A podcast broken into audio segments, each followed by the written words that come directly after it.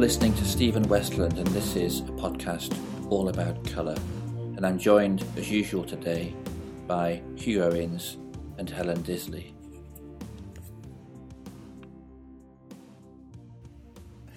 So, today we're going to start a new series of podcasts where we're going to take a different colour every week and, and talk about it until we run out of things to say.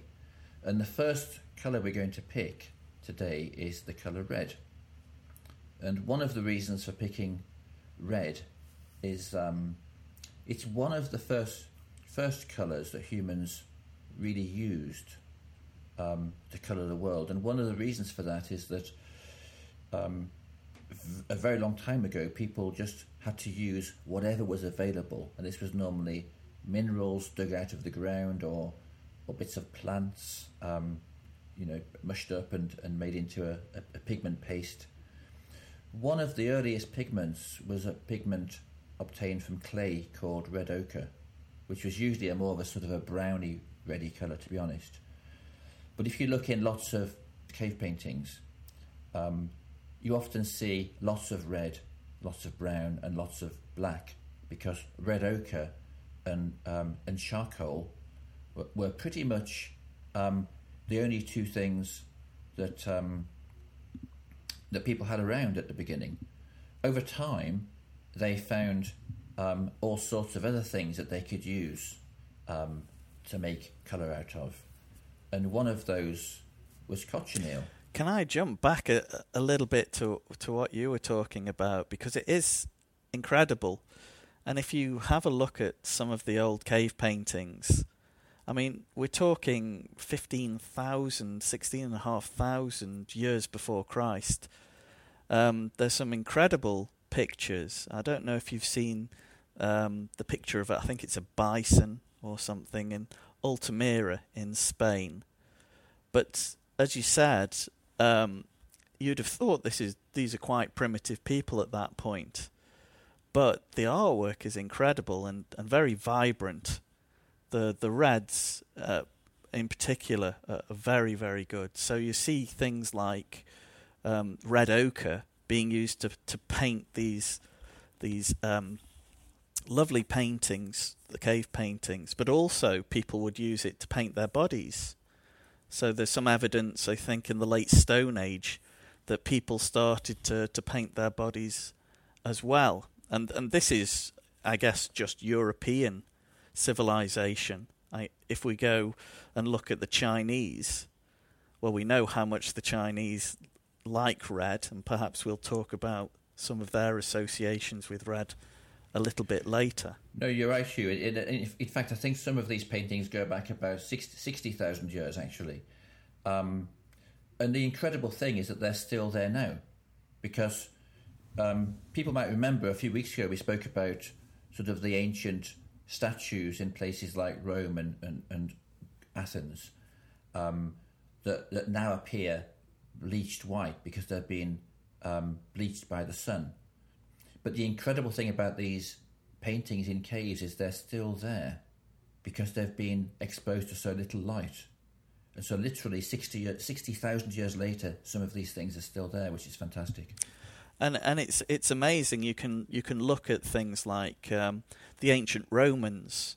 Um, they would use a, a red pigment called cinnabar, which is, is quite highly toxic. But if you if you look back at the wall art, um, I think there's some examples at Pompeii, then that they highly prized this this brilliant color, even though it was so so toxic, and and they would get this this um, this pigment from mines in Spain, so it wasn't something that that was easily collected where they were, and they'd use prisoners and slaves to work in these these highly toxic environments to actually uh, get it.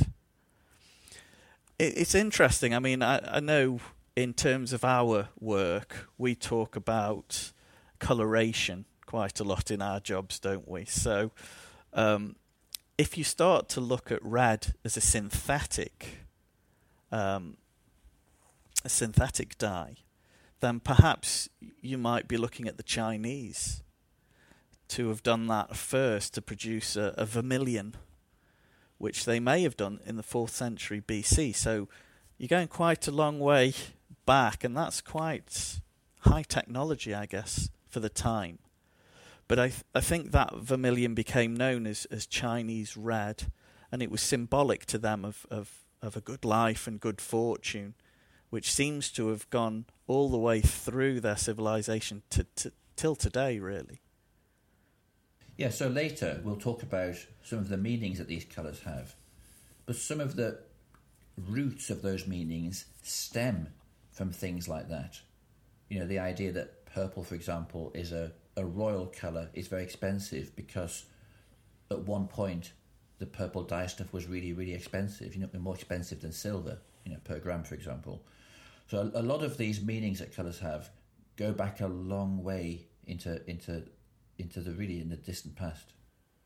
Now, I think it's interesting that you, that you you mentioned something like that because it brings in this idea of, of using other things in the natural environment to, to produce that colour originally, and it being so intensive to do so and so expensive to do so that synthetic options were were amazing at the time. So, so for instance, with red, if we look at that, then there are situations where we use insects. Um, so I think there's there's one called uh, well, when we look at, at at a crimson, a strong red crimson, then um, we can make that from the, the, the dried bodies of female kermes. I've never known if I said that properly or not. Yeah, cochineal has been made from insects for literally um, at least a thousand years, I think. Um, and I think it's they use only the um, the female insects, and I think also when they're pregnant, they have the most dye in them, uh, and that's been used as a food color for literally um, until it's in fact it's still being used today as a food color. If you buy cochineal, it still could be made from the dried bodies of insects. Um, but there's also now synthetic cochineal available. Um, and sin- once we had synthetic dyestuffs, which was around about the 1700s, 1800s, um, that made a massive change to the way in which people could use colour, of course, because it also made these things a lot less expensive and a lot more available to people. So red certainly um, has been an important colour from a sort of colourant perspective, but it's also a really important um, colour in society as a as a communicator. So one of the things I like to say about colour is that colours communicate things. Colours have meanings, and if you look at the way that colours used in society, um, in design, um, you see those meanings being used all of the time. So if I sort of bring in Helen at this point, Helen, what what what what's the thing you think is the most um, maybe most prominent meaning of red that you could think of? Probably the first one that comes to mind is danger for me, um, and also anger. You know, seeing seeing red. Um, you wouldn't like me when I'm angry. I mean, they're, they're probably the top two for me. Yeah. Um, so I think that there's various reasons why these meanings occur. So for me, I, I like to think of at least three reasons. One is there's some of it is like innate. You know, for example, the idea that black is somehow a slightly foreboding, um, slightly dangerous color. Um, has probably been with us ever since we've been conscious because we've perhaps always been afraid of the dark. That's something that we've had for a very, very long time. But other meanings, for example, the idea of purple as being expensive and royalty, has more of a socio-economic um, reason to it. I mentioned this, the, the price of purple dye stuff once. And then the third source is, I would call it socio-cultural. So, for example, the idea that pink is for girls and blue for boys. Of course, it's gender stereotyping, which we don't support on this program. Um, but that that idea um, is only maybe hundred years old, and it has cultural roots. So there's all sorts of different reasons why these colours have meanings. And you, you mentioned anger, Helen. So one thing, one source for that, I think, is that if people get angry, what happens to them? They they turn red in the face. Yeah. Yeah. So they they have increased blood flow. So I think you can see why the colour red is associated with with anger. Maybe, its association with blood for a long time is why it's associated with danger also. I, I, I think yeah, I think blood bloodshed is probably where the danger comes from. Um, but red's quite interesting because it's it's got two sides, hasn't it? Really, you've got like the aggression, war, warriors. You, paint, you mentioned painting bodies here, warriors painting themselves red, hate and bloodshed, and then you've got love, warmth, compassion, and you know confidence and things on the other side of red. So it's it's it's quite an interesting one. Yeah, so red could be associated with attractiveness, for example, perhaps, or uh, or, or as you say, love uh, so when people get angry, they often go red in the face.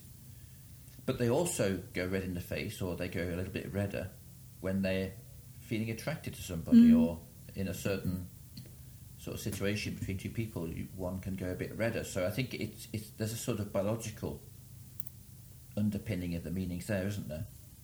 Yeah, yeah. So I, I think I think one thing I'm sort of a little bit against in the in the popular literature in other words, the internet, are these infographics that say red means this and blue means that. We've already spoken about several meanings for red. You know, it can mean anger, but it could also mean love or attraction, and actually many other things. It could literally be a representation of fruit on a yogurt pack.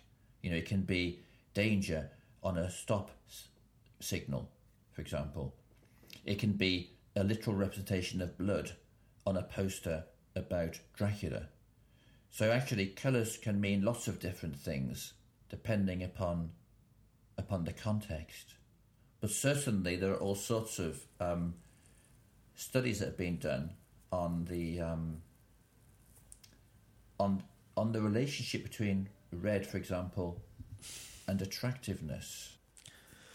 Yeah, I, th- I think there is that. There's a certain amount of work on that, uh, uh, uh, where they've looked at um, situations where they, they ask an observer uh, to rank somebody or to rate somebody's uh, attractiveness, and they'll they'll use either a, a red background or perhaps they'll place them in in a red shirt and you know a red shirt or a red blouse.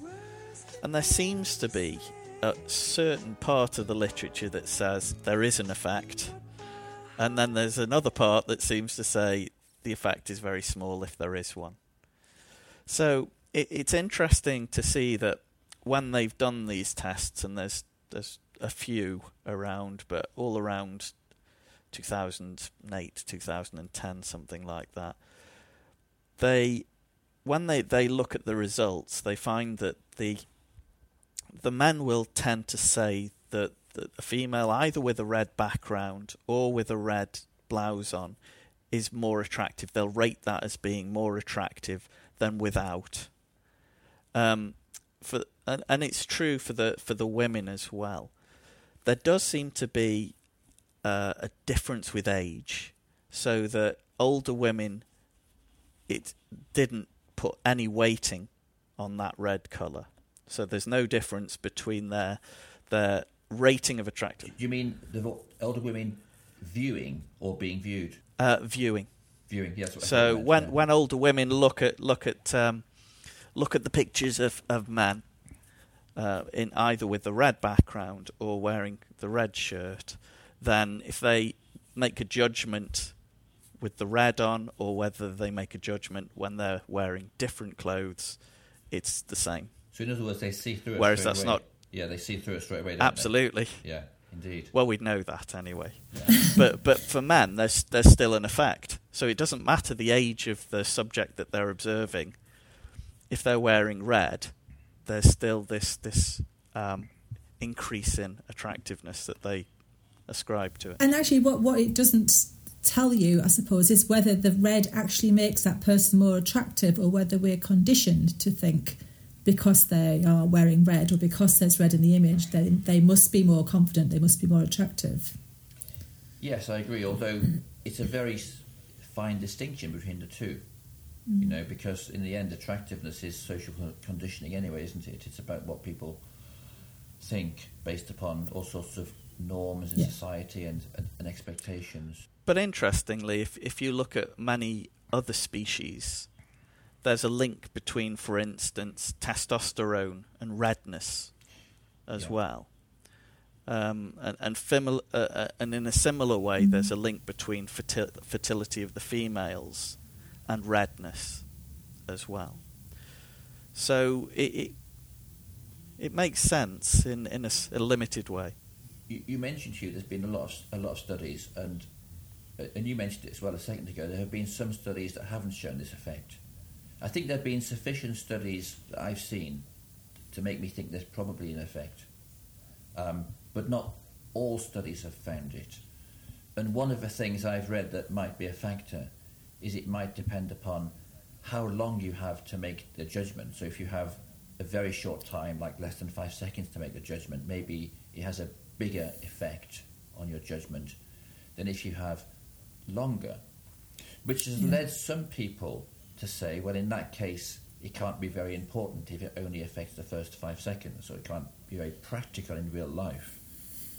On the other hand, we all know about first impressions and how important first impressions are. So I think it, yeah, it could it could be important. Absolutely. One thing I think is quite interesting is that a lot of these things one would think after 100 years or more of colour research that they'd all be sorted out. You know, we'd all know definitively whether, you know, wearing red makes people more attractive. But it turns out there's still a lot of doubt about a lot of these things. As in the case, for example, the classic one is whether looking at red light, for example, makes the heart beat faster. So we already mentioned this link between red and heart rate or blood pressure. So, for example, if you get angry or excited, you might go a bit redder, and your blood pressure might rise slightly, your heart rate might rise slightly. There's a link there, but that's not the same thing as saying that looking at red makes your heart beat faster. And yet, many people cite it as if it's a, a, a God given fact, for example. Whereas, in fact, most of the studies on the effect of colour on heart rate and blood pressure are actually show almost no effect or a very, very tiny effect. And my suspicion is there is actually a small effect because I've done some work myself. I think there is a tiny effect of red light on heart rate and blood pressure. But you're talking about, for example, less than half a beat per minute. It's not a very big effect, and it's very hard to measure because you need lots of people in the study in order to make the results um, statistically significant. But one of the things I, I do like to look at is where there seems to be really clear evidence of an effect of colour on behaviour, for example, or performance. And one of the most startling things I came across was a study from the 2004 Olympic Games where they looked at combat sports, things like boxing and taekwondo, where the participants are randomly assigned either the red corner or the blue corner. And you might think from this that red would win in 50% of the bouts and blue would win in 50% because they're randomly assigned. Th- that isn't what happens. Right? Red was winning in about 55% of cases, and it was statistically significant. And they've looked at other combat sports, at other Olympic games, found the same effect. And I came across a paper just recently from the same authors who did the original study. They analysed and Hugh Owens, is an avid football fan, he will he will enjoy this bit. So they they analysed 68 football teams in the UK and their performance over 60 years or so, and looked at their home performance and their away performance.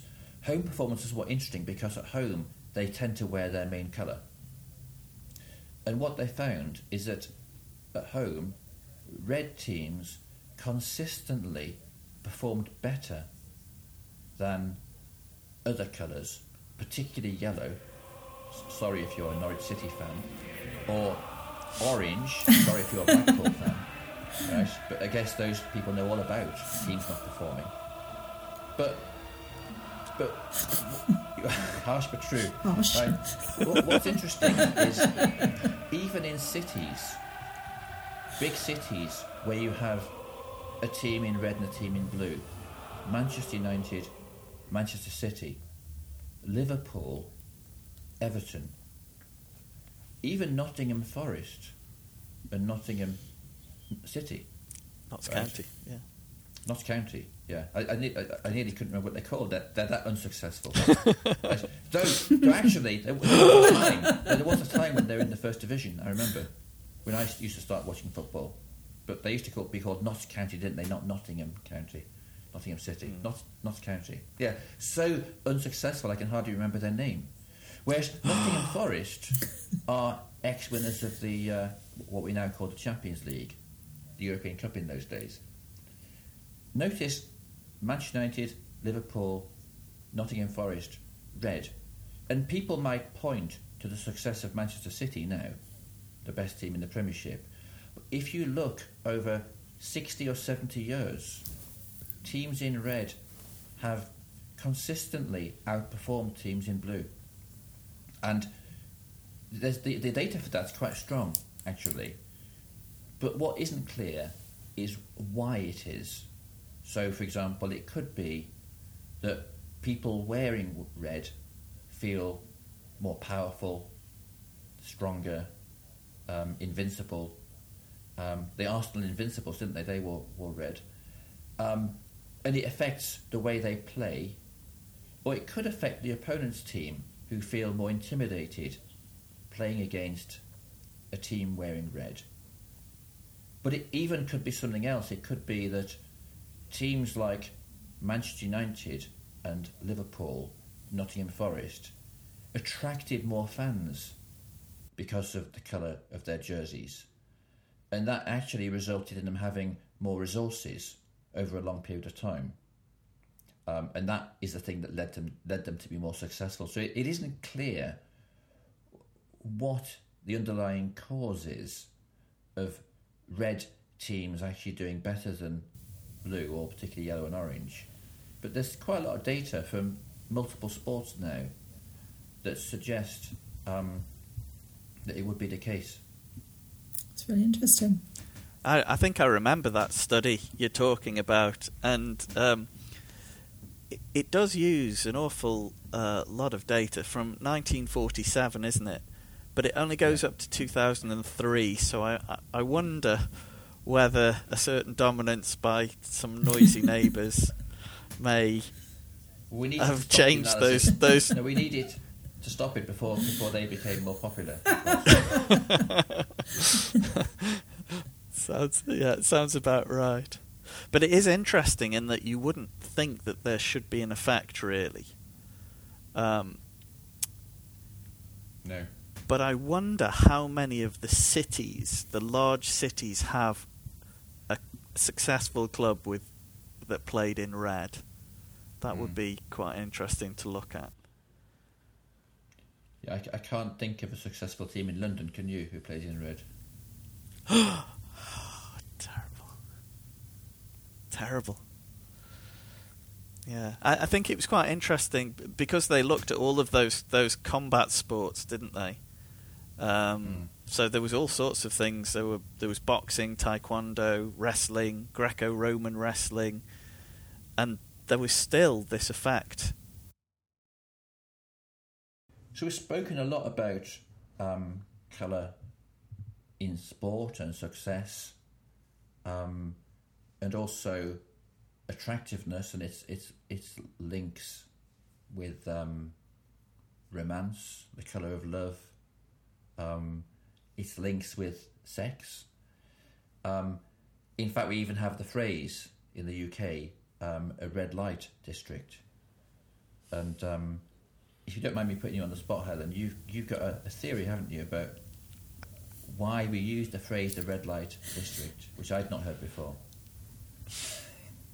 I have a theory. It is mine and it belongs to me. Yeah, it's not really my theory, um, but that I mean, red light district I think is used not just in the UK, but it's used. Uh, it might be almost a universal phrase, but I think one one possible origin of you know, why do we why do we say red light district um, goes back to sort of back in maybe the 16 1700s sailors coming back from long trips and uh, certain ladies of the night waiting for them on the in the ports, and they would carry apparently red lights with them, red lamps, um, and you can imagine that hygiene and and uh, fresh running water wasn't particularly a thing back back then, and uh, these these ladies of the night might not have been the most clean, shall we say, and they would perhaps have some many skin conditions and boils, and the red lights one theory is that the red light helped to dis- disguise um, their skin conditions um, to make them look a little bit more attractive. And eventually, the, the red light became a symbol of brothels and was and that's plausible outside. Actually, because red light might have been a little bit easier to come by in those days. Because blue light also makes it hard to tell. Mm. Um, for example, blue blue light is used in some places to stop people easily seeing their veins, so they can't so easily inject themselves with drugs. Have you heard about that? Oh, that's really interesting. No? Yeah, in some um, places that Hugh's told me about, he goes to, where, um, where they have like, blue lights in the in the in the toilets, so that you can't. It discourages people from shooting up. So yeah. if you have really coloured lighting, whether it's red or or, or whether just as one blue, strong colour, yeah, it's, it's yeah. going to make it quite hard to distinguish features. So that would make sense, Helen, that you couldn't mm. easily see how bad your skin was, for example. Um, red might be a better light to use in your story though than blue because it's probably slightly more attractive if someone's got a reddish glow than if they've got a bluish glow. So I can yeah, see why that yeah. makes sense. Yeah, that's that's an interesting idea. Um, mm. And then the other thing is that this uh, this link of red with with danger, um, its association with blood, is used as an emergency stop signal, and um, it's it is preferred by some people as an emergency light. Um, and one of the reasons for that is that when light travels through air, if it meets small particles of a certain size, it's going to scatter and reflect, which stops it being seen. So imagine you've got a really foggy evening. You can't see so far ahead the lights but the lights you can see le- least well are the blue lights because they scatter the most. Yeah. Because they have the shortest wavelength. And red lights scatter the least. And I was actually talking last year to an MP who is spearheading a campaign to persuade, um, for example, emergency vehicles on the hard shoulder, like an ambulance, for example, to actually employ red lights rather than blue lights because there have been a few accidents where people haven't seen the lights, and a lot of people attribute it to an inability to see blue light in really foggy conditions. Mm. Whereas red light, you can see it from further away, even when it's foggy. So that's quite interesting, isn't it? That is interesting. Uh, it would be it would be interesting to see what would happen because we're so attuned, aren't we, to blue emergency lights in this country specifically. Um, would would temporarily there might be an increase in accidents. Well, yeah, one have problem no I've idea. thought of is the fact that if you're on the motorway, you're used to seeing red lights because of red cars, and so if you saw red emergency lights, you wouldn't you wouldn't associate them with an emergency, mm. but at least you see them, which I think is, is part of part of the problem. Yeah, it, it's sort of interesting, isn't it? That I mean, I guess it's not a solid red light, though, is it? You've got the flicker frequency as well with your with your blue lights. And I know that that people who are photosensitive, some of them will get migraines set off by the, the flicker frequency, especially with blue lights or red and green lights. So it would be I- interesting to see if there's there's any work in that area. So, anything else that red is associated with that we can think about? What about um, Father Christmas? Yeah, I think um, Father Christmas used to be depicted. I don't know if he's predominantly or, or solely as um, in a green outfit, and it was only when it was it was it must have been a an advertising campaign, I imagine, by Coca Cola that they put him in red, um, and it's just become the, the, the colour that he's he's he's always wearing now. I'm not I'm not sure if that's the whole story. I think it's not all the story, but I think it's a big part of the story. Did did, did you see the um, the movie? What's it called? The Lion, the Witch, in the Wardrobe, where they meet Father Christmas, don't they? In, in Yeah. Narnia, and I always remember being a little bit surprised by his appearance because he wasn't dressed in red. You might remember if you can remember the movie. He's just dressed in fairly drab browns and greens. Oh, Browns, yeah. And apparently that is more traditional. That originally Father Christmas was more of a sort of woodland figure dressed in browns and, and greens.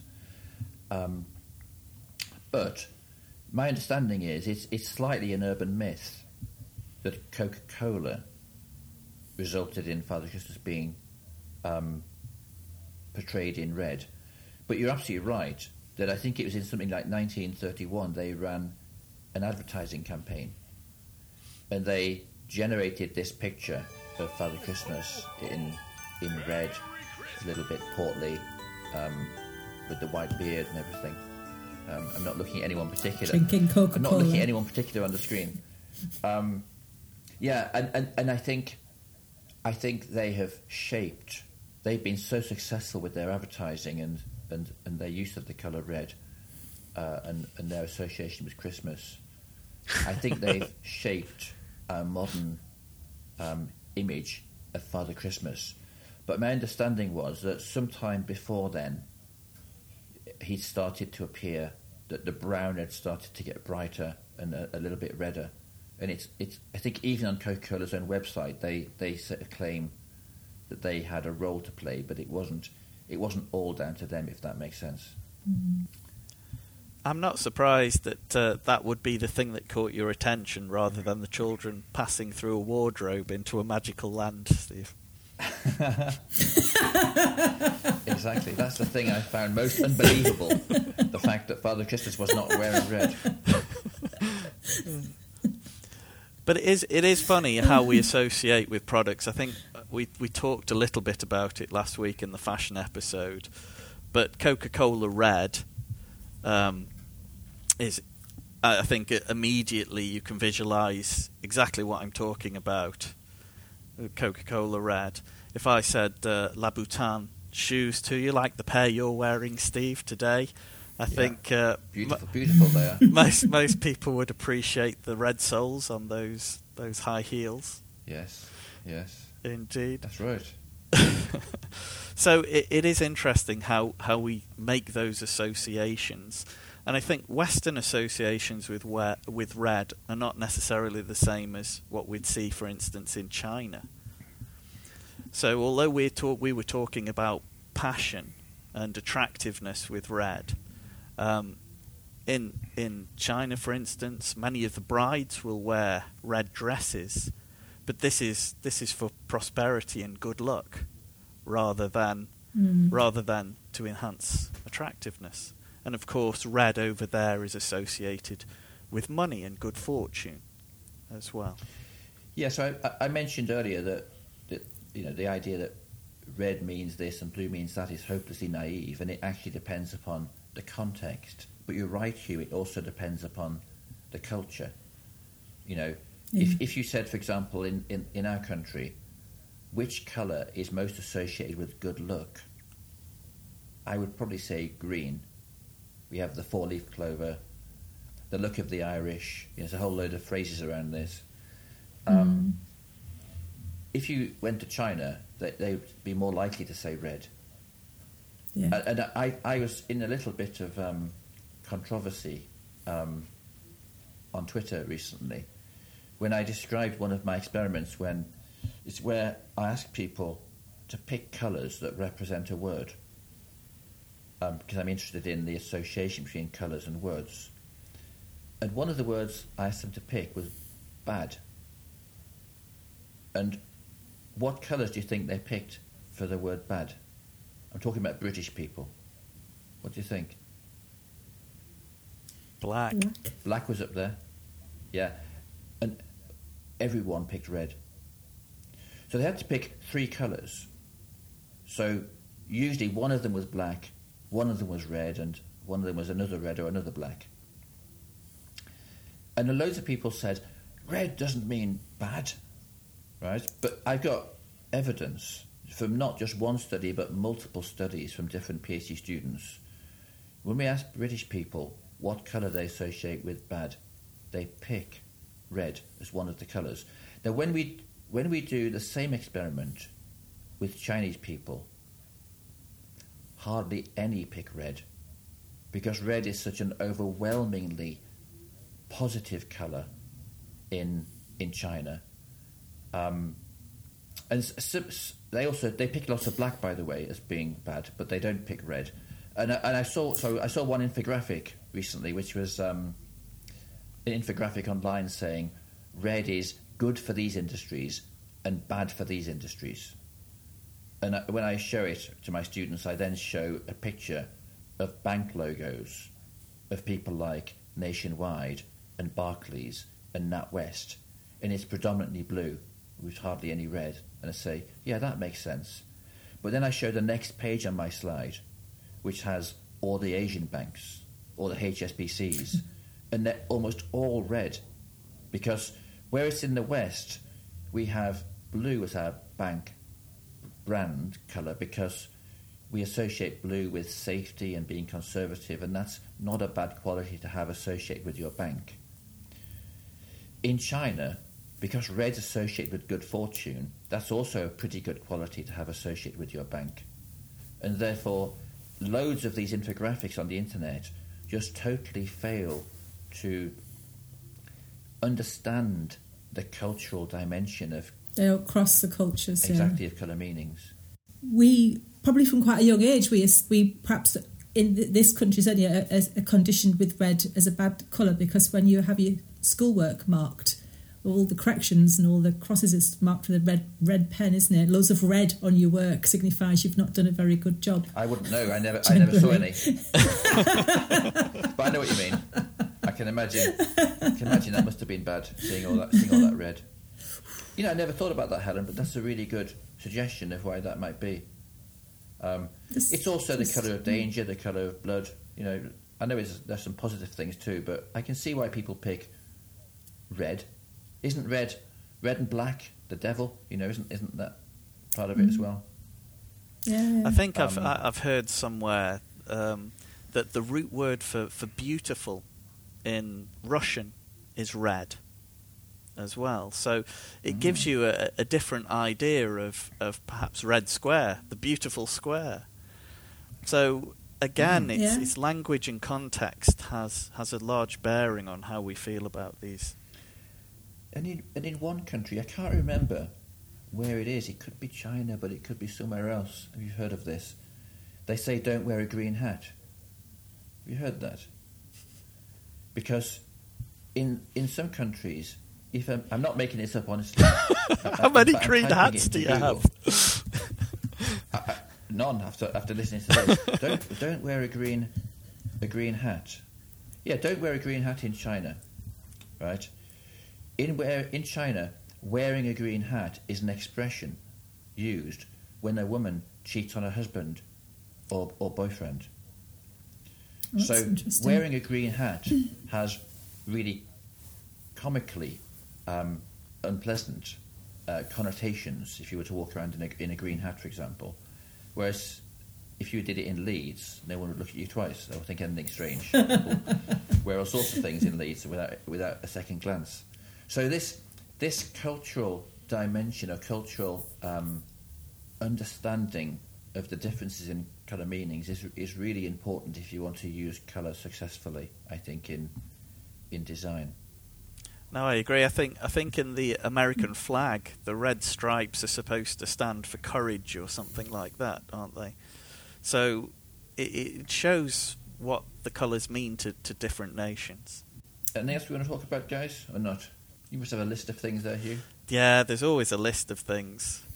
Uh, I was just, I wonder about color red and, and how we use it in kind of because uh, if you look at it in nature, most most of the things in nature are quite nice, really, aren't they? You know, there's lots, there's something about um, how ripe uh, some fruit are, for mm. instance.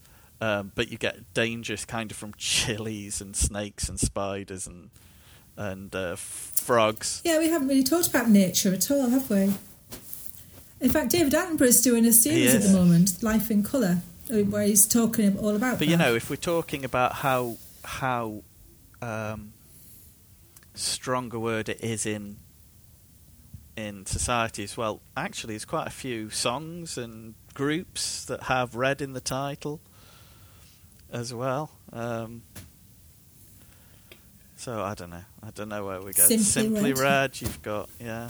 You've got uh, red hot chili peppers, and you've got red. There's lots. Yeah, I suspect little I suspect red cuvette. Kind of names occur quite frequently, probably in groups. I don't know. I don't know if the red's more frequent mm. than others. I don't know. Black Sabbath. I don't know. yeah, I, th- I think if you look at colours, the colours are there's quite a lot of those in in band names. Mm, yeah, we, we, we did. Much we about didn't. communism. Red, red is the colour of communism as well. Why is red the colour of communism? Do you know? No, I don't. But it is Not, both in um, no, 20th century um, Soviet Union and and China. Um, yeah, yeah. I don't know why it is, um, other than the fact it's certainly in the flags of those nations. Um, so mm. that's something for us to Google for next time. That's probably a, a good point to stop. Yeah, I think you're um, probably right. I think we've filled a good a good forty five minutes of uh, waffle there. Um, yeah, so, waffle it um, is. That's going to take some editing. It is. So next week we're going to talk about a different colour. Um, what should we do? Black or blue? What's your preference?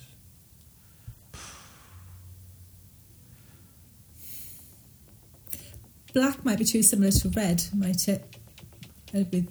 As, as to go next to it in terms of danger, sinister. Well, um, let's do mm-hmm. black. Black. Is black a colour? We can start off with that. Yeah, we can. We can. We'll start with that. Okay. Oh. We'll start with that. So, um, okay. So I'll see you next week, guys, and um, say bye to everyone. Bye-bye. Bye. Bye.